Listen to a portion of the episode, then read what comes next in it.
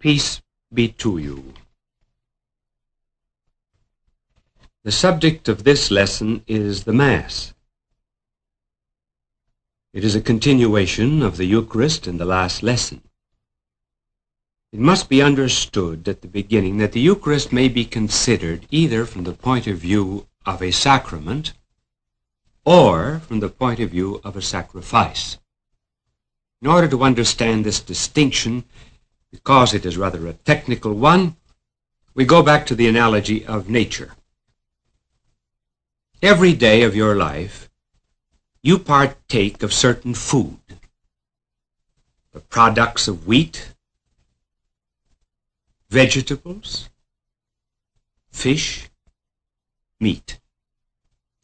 They all enter into the sustenance of your life. They nourish you, they feed you. But have you ever thought of this other side? Before they can ever nourish you, they must be submitted to some kind of sacrifice. Before they can be the sacrament of your physical life, they must die or be sacrificed. The vegetables must be torn up from the roots, submitted to fire, the purification of waters. Animals must be submitted to the knife. Death, in other words, intervenes before you can live. Even nature, therefore, suggests that before you can have a sacrament, you must have a sacrifice. Before you can have communion, you must have the sacrifice or the consecration.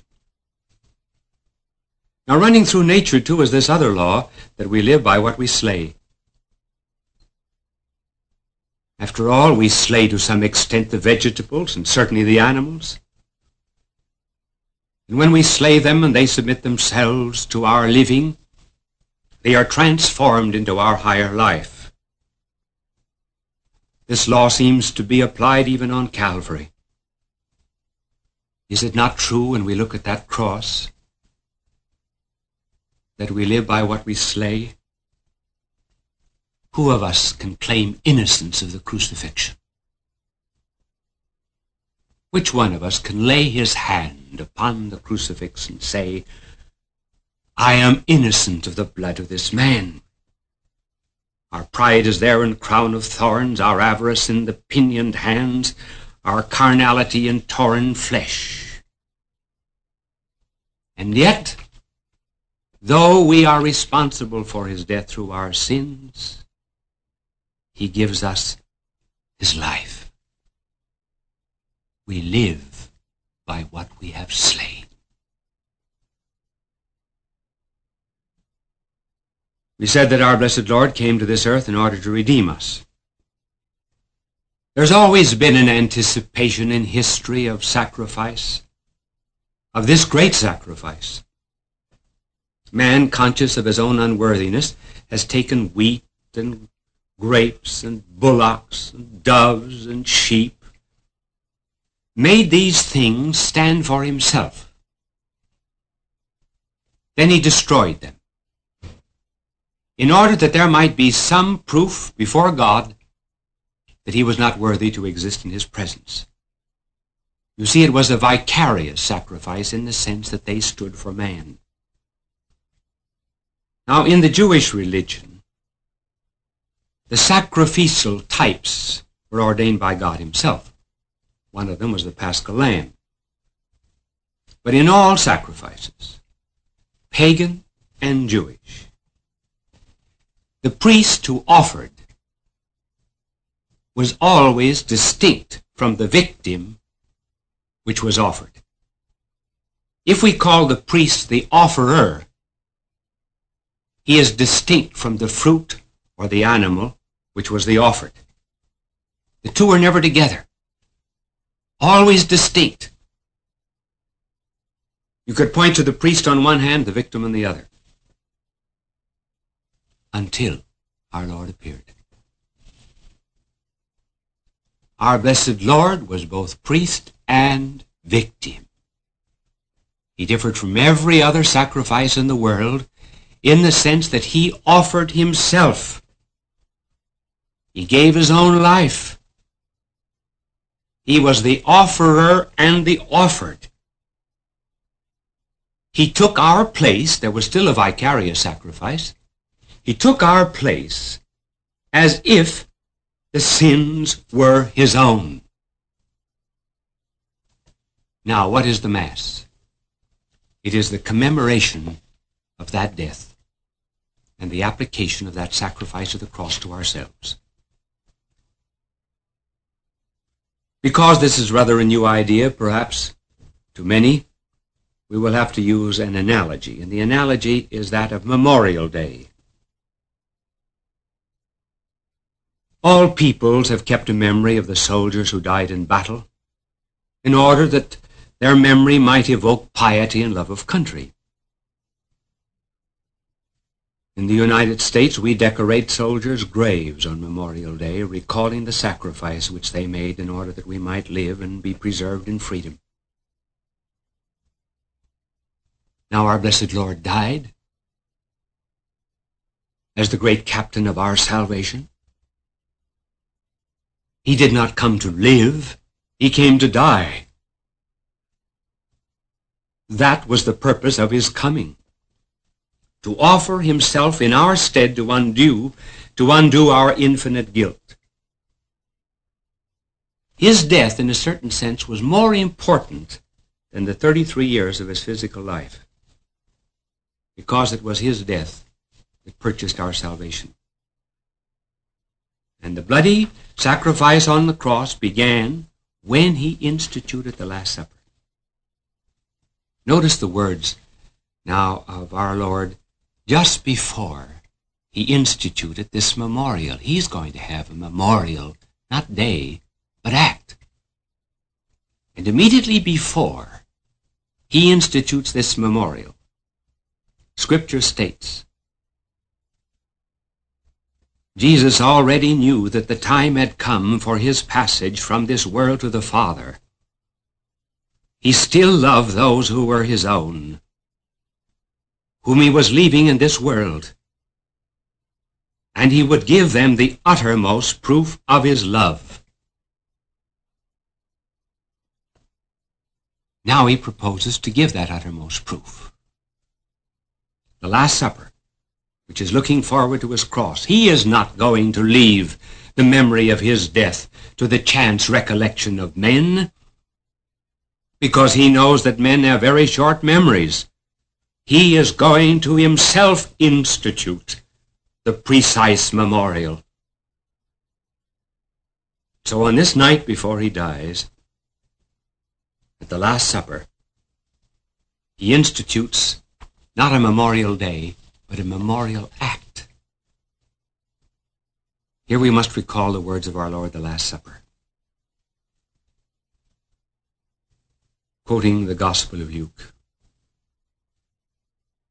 Then he took bread and blessed and broke it, and gave it to them, saying, This is my body given for you. Continuing scripture. Then he took a cup and offered thanks and gave it to them, saying, Drink all of you of this. For this is my blood of the New Testament, shed for many to the remission of sins.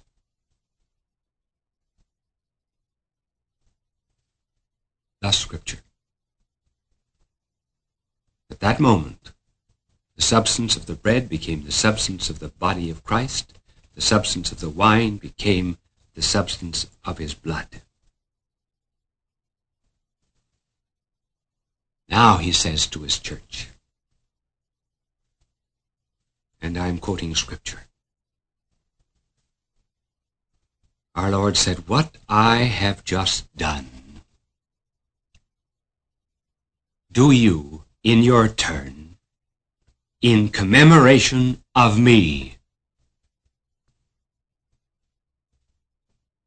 Certainly these words mean that if the apostles were to do what he did, they had to be given the power to do it. Now, this night of the Last Supper, when our Lord instituted this commemoration of his death, he was looking forward to Calvary on the next day. The cross would not be a distinct sacrifice. It would not be an entirely different oblation, but merely a new presence of the same sacrifice. This Last Supper was the unbloody presentation of his sacrifice, and the next day would be bloody when our blessed Lord went to the cross. What we have to emphasize here is our Lord said, do this. Repeat it. Prolong it. Extend it through space and time, that all may share in my sacrifice. When we do this, we have the Mass. Here we invoke another analogy, and all analogies are incomplete. But here we use the analogy of a drama. Suppose that some great playwright wrote a magnificent drama, the greatest one that was ever composed, it might conceivably have been the story of how a whole community of people who were suffering from leprosy were cured of that disease, how they were restored to peace and unity among themselves, and how they all began to live in charity. Suppose furthermore that this drama was so well written and presented and acted that it would be a shame if only the people of one city and in one theater and at one moment of time saw it. What a tragedy, we would say, that a drama which did so much for the hearts of men should have no other recall, no other memory than what, say, four dramatic critics wrote about it, telling about the characters, quoting a line here and there. Do you think our Lord went through this tragedy of Calvary only once and intended to leave no other memory than what four writers, Matthew, Mark, Luke, and John, might say about it? Of course not. Just as theater producers would organize road companies of that great drama, so our blessed Lord organized road companies, as it were. The great tragedian Christ offered his life for the sins of the world in accordance with the script that had been written by his heavenly Father. And immediately afterwards, in accordance with his instructions, the tragedy of Calvary is repeated throughout the world thanks to the road companies, as it were, which are playing to packed houses every day, even to this very hour. This representation, this reenactment of the sacrifice of Christ on the cross applied to our day and to our lives is the Mass. In the Mass, the mystical body of Christ, actually united to Christ its head, offers through him and with him the sacrifice of Calvary. As our blessed Lord in the Last Supper looked forward to the cross, so in the Mass we look back to the cross in the Last Supper. Which brings up two questions. How does the sacrifice of the cross differ from the sacrifice of the Mass? And are the sacrifice of the cross and the sacrifice of the Mass the same? Let us take similarities, then differences. First,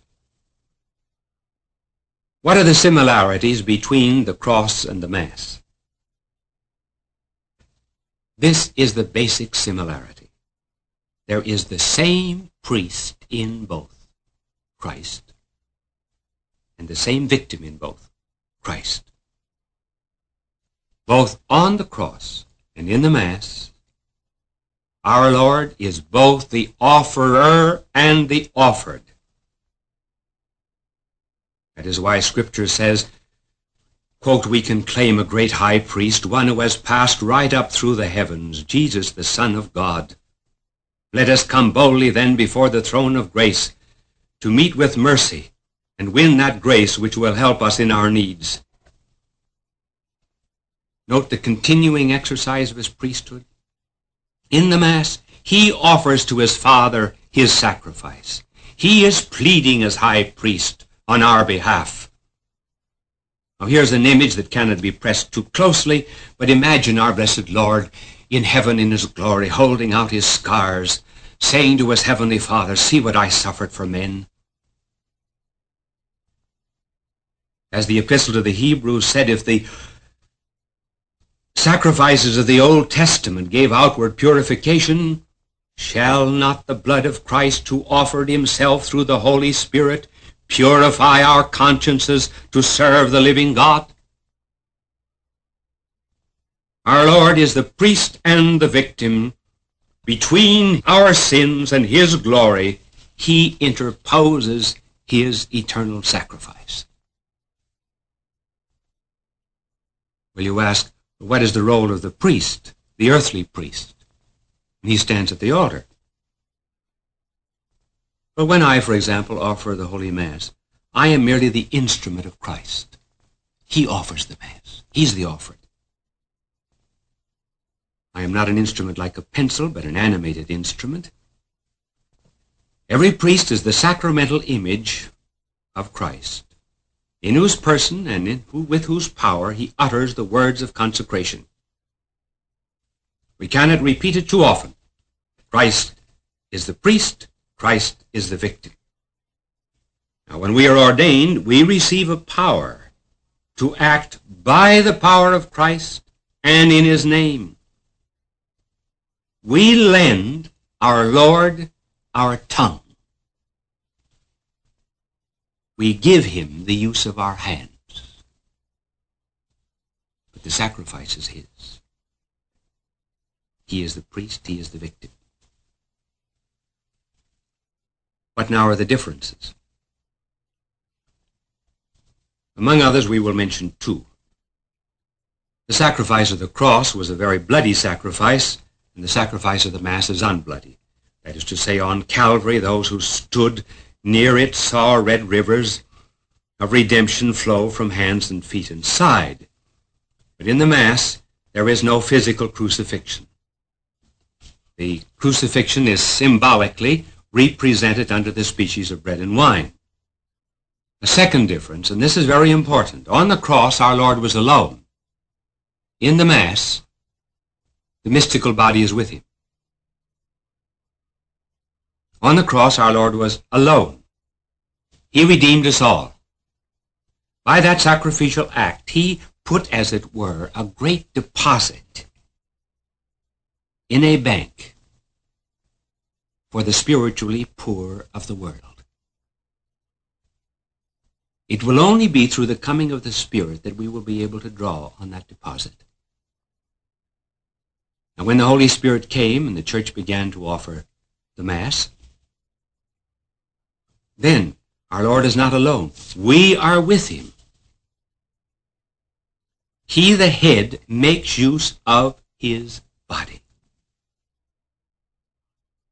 The mystical body is united with Christ the head, the offerer.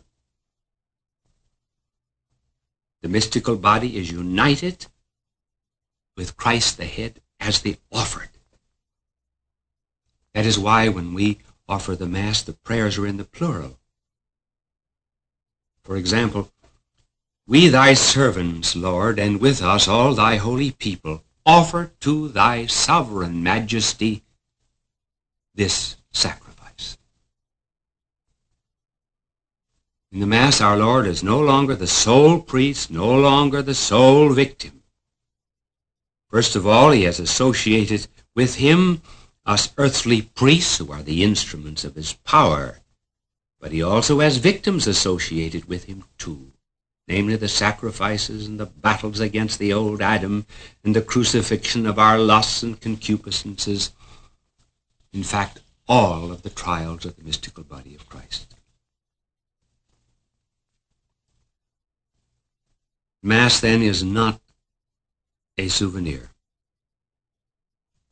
When you assist at Mass, it is not just the same as going, for example, to Calvary and chipping away a rock and saying, this is a souvenir of the place where our Lord died. No, the Mass is a vision. It is an action. In time and in eternity. In time because we see it.